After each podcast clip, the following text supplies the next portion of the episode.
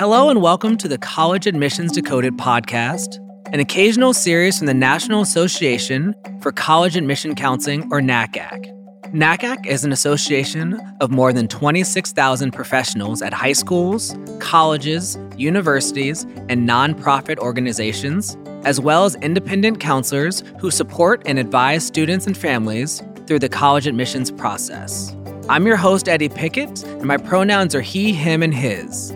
I'm a NACAC board member and a senior associate dean of admissions and the director of recruitment at Pomona College in Claremont, California.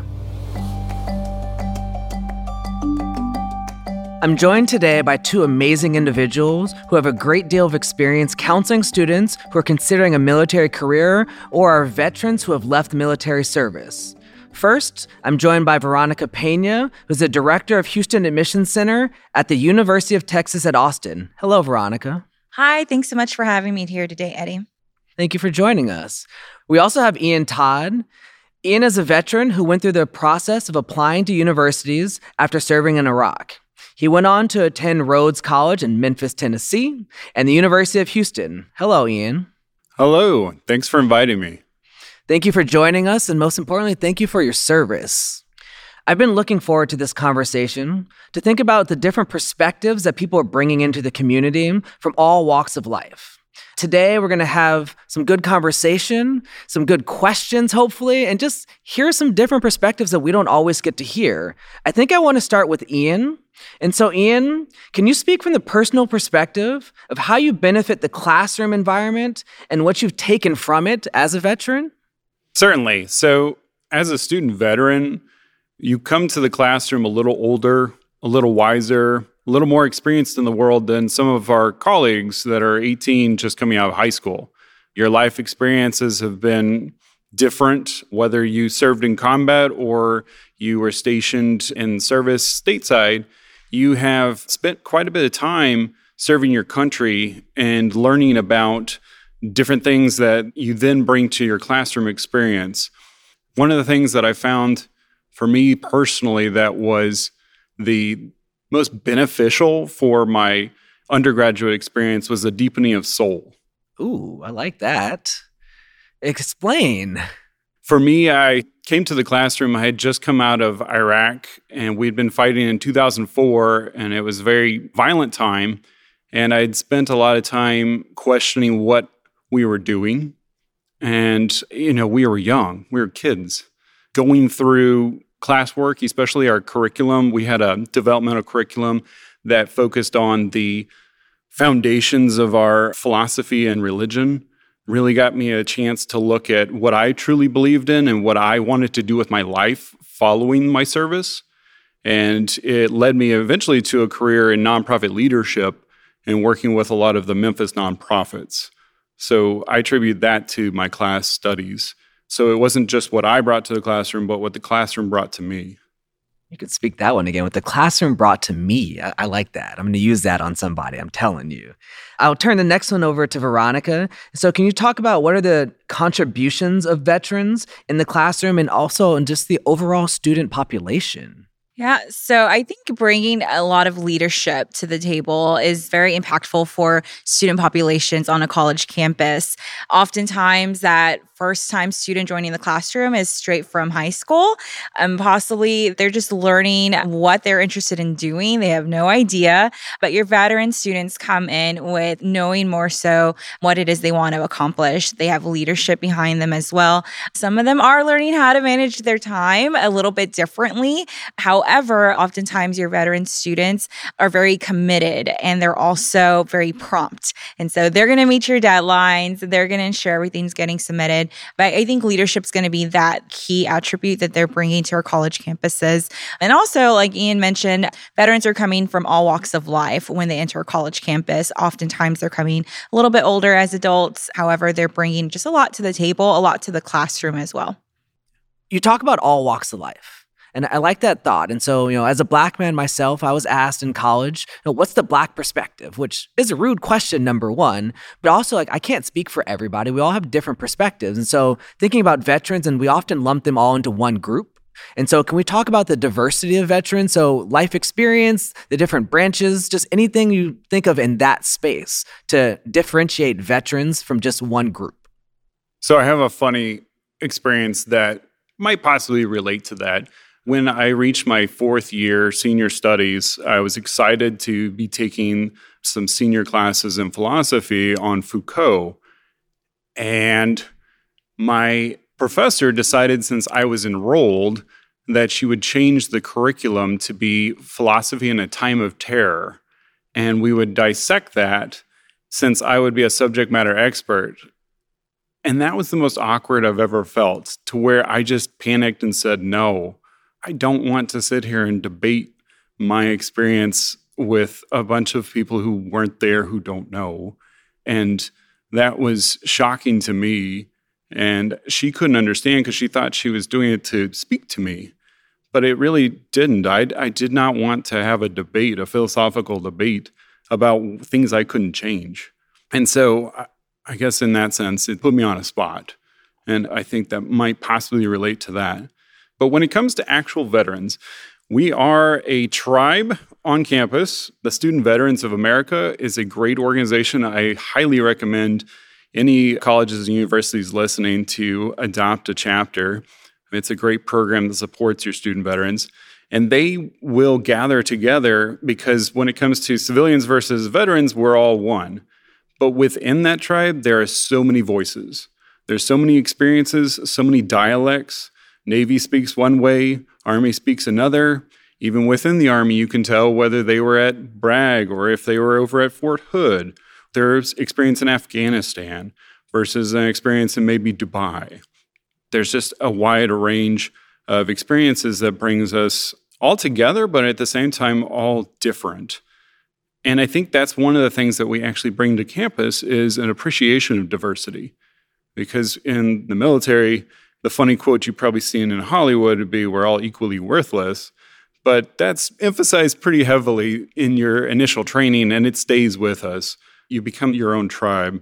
And I think it's important for the student veterans to have a place where they can commune with their tribe, but at the same time, each of them is a little bit different in their experiences. And you talk about that community aspect there and thinking about the different communities and getting them to these college campuses and opening up these opportunities. We work, a lot of us work in admissions or counseling. And so, where are some good places to engage with the military and veteran community to recruit and gain applicants? Some great places to really go and captivate and reach some veteran students or even active military members. It's going to be at military bases. I think that's a great place. Typically, every military base has some sort of educational meeting area within their premises. And so going and setting up a table as you would at a high school, go and do that so you can talk with the current military members who might be transitioning soon out of the military to become a veteran. They also might have some prospective students of their own that are in high school that might be looking at your colleges too. So, and then also giving information sessions. I know working at UT Austin, sometimes I have a current active military members overseas uh, that are reaching out asking about their next steps once they leave the military. And so giving some virtual information sessions online is also a great way to just be able to reach some folks that are overseas and be flexible with those timeframes, right? Yeah, to Veronica's point, going to the bases and finding these active duty veterans or soldiers is the best place to find students that are going to be high quality and ambitious and goal oriented. And as Veronica noted, they have transition centers that you could set up a table and that you could meet with veterans and find out what they need and where they're going and really recruit that cream of the crop that's trying to find a future for themselves. What are some of the hurdles that veterans see in the admissions process? And we'll start with Veronica for that one. I feel like a lot of universities, they have those rankings out there that say so and so made this ranking for helping and supporting veterans on their campus. But when you really look at it, I feel like a lot of universities are missing a lot of opportunity to help support veterans or active military uh, students as they're transitioning to their college campuses. And I think it starts where that gatekeeper of being in admissions and that enrollment management part of it. So thinking about what are you waiving for your veterans as they're applying to your institutions? Are you making them submit an application fee? Or do you have a program or a process that your veterans are getting their fees waived? Thinking about do you even have an admissions representative that is very knowledgeable about what a veteran is going through as they're applying to the process? So, what items do they need? If they're trying to complete the GI Bill, what kind of documentation is needed for that. When you're thinking about transfer credit for veterans, if they are coming in with any college credit, is your university accepting that credit? And how transparent are you being on your admissions websites to indicate that transferable credit? And so, really thinking about how are you supporting those veterans? Are they going to have to retake a whole lot of courses because you are not accepting what they have? Are you having conversations with them before? Before they get to your institutions to say, this is what credit we do take and this is what we do not take. And are you being very transparent? I think those are different ways that we can help our veteran students as they're applying to our institutions. I applied for college three times. The first time I had all the different schools, 10, 15 of them, plus all the fees related to that and had selected large state universities and small teaching colleges, quite a few, mostly in the southern United States near home. But then when stop loss happened, when the war broke out, we had just cancel all plans and go. And at the time, I didn't really know how to follow up with that process or to figure out how to get the money back. And I'd say it probably I spent a little over a thousand dollars applying to different schools throughout the process. And that was definitely a big hurdle. Now, I will say to Veronica's point, not all veterans are looking for that deepening of soul. A lot of them are very pragmatic about their approach. Where can I go to get the degree fast? And that means how many credits are you going to give me towards my experience. And a lot of them come with great experience. Some of them have been working in military hospitals with more hands on experience than most of our nurses coming out with a bachelor's of science in nursing. A lot of them have technical training or they have a lot of interpersonal skills that they've been developing over four or five years. And where do they get the credit for that? Because it's an opportunity cost going to college, right? That's four years that you're not making income they will oftentimes choose something that is going to be the shortest path for them to make more money for their family. And so that can be part of the selection sequence. So, really understanding what they're trying to accomplish with their college experience is important.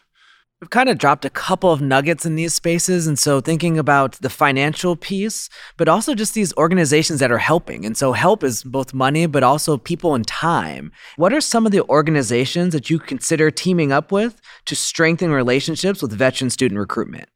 The Posse Foundation is one. A lot of us know the Posse Foundation working with prospective high school students, but they also have a military program to engage with veterans and get them on your college campuses. And of course, that does come with some scholarship money, which is always helpful. The Warrior Scholars Program is another organization that works with universities across the nation, oftentimes a lot of smaller liberal arts colleges to provide workshops for veterans um, to learn about the application process process and kind of work on their essays and resume. But then that's also a potential opportunity to recruit students. So those are two organizations on a national level I think are really great. But there's also a lot of local organizations here in the Houston area that I'm currently in. The Combined Arms is another organization. And I know Ian can talk a little bit more because he's actually helped start some of those programs here in Houston. Yeah, it was a lot of fun. So when we first got out, we were in Lone Star Veterans Association, which was basically like a little fraternity for veterans. And we were together, but we really didn't know where we are going. We're just trying to support each other. It developed into a full fledged program with Combined Arms in 2016. And that is this online database that when you arrive in the Houston area, and it's now grown to several larger cities, but when you arrive, you sign in and it starts talking about what kind of needs you have and sorts you into different nonprofits to get you plugged into those nonprofits that can help you with those needs, whether it's housing or if it's help with your family or help with healthcare or psychology, kind of getting counseling and things. But one of the big ones that I actually got to champion was our education committee.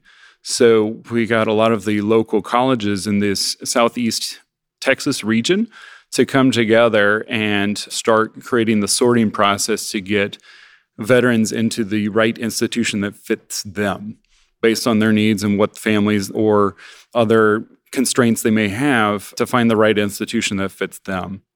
And so now that we've connected all these resources and these people, we also have to pay for college. So, can you tell us a little bit about the GI Bill and just financing for veterans in general?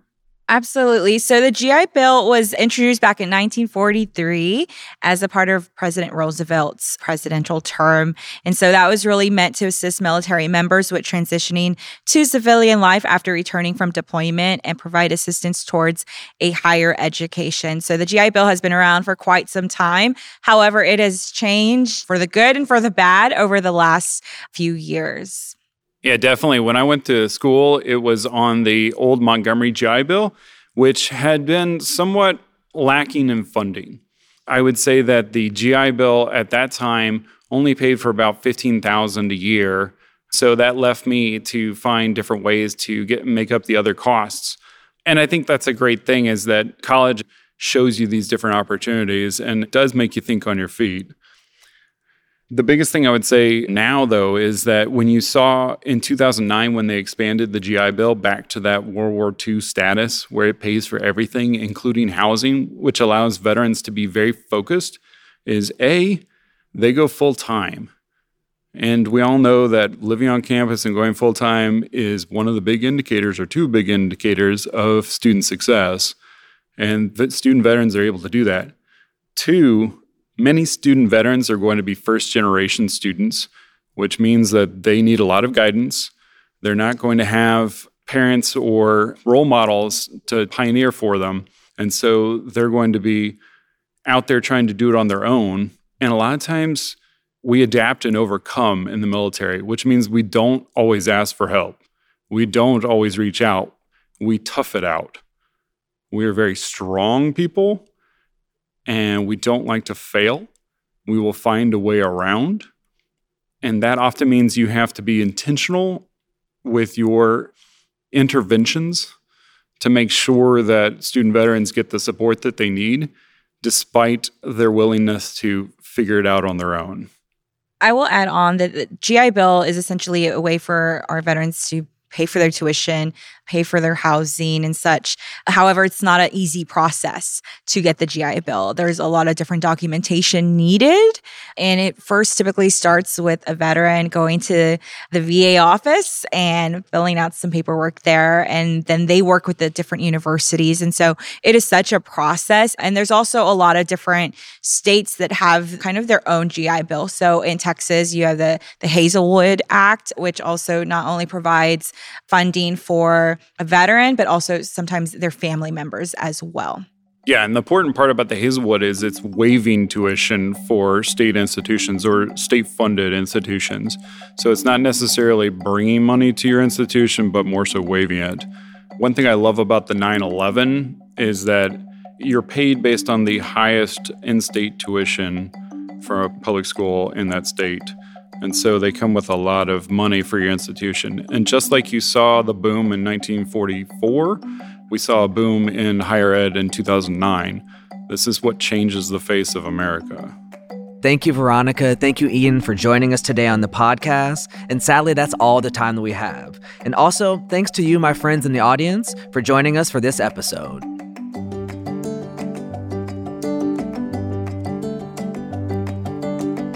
College Admissions Decoded is a podcast from NACAC, the National Association for College Admission Counseling. It is produced by LWC Studios. Kojin Tashiro produced this episode. If you'd like to learn more about NACAC's guests, our organization, and the college admissions process, visit our website at nacacnet.org. That's N A C A C N E T dot O R G.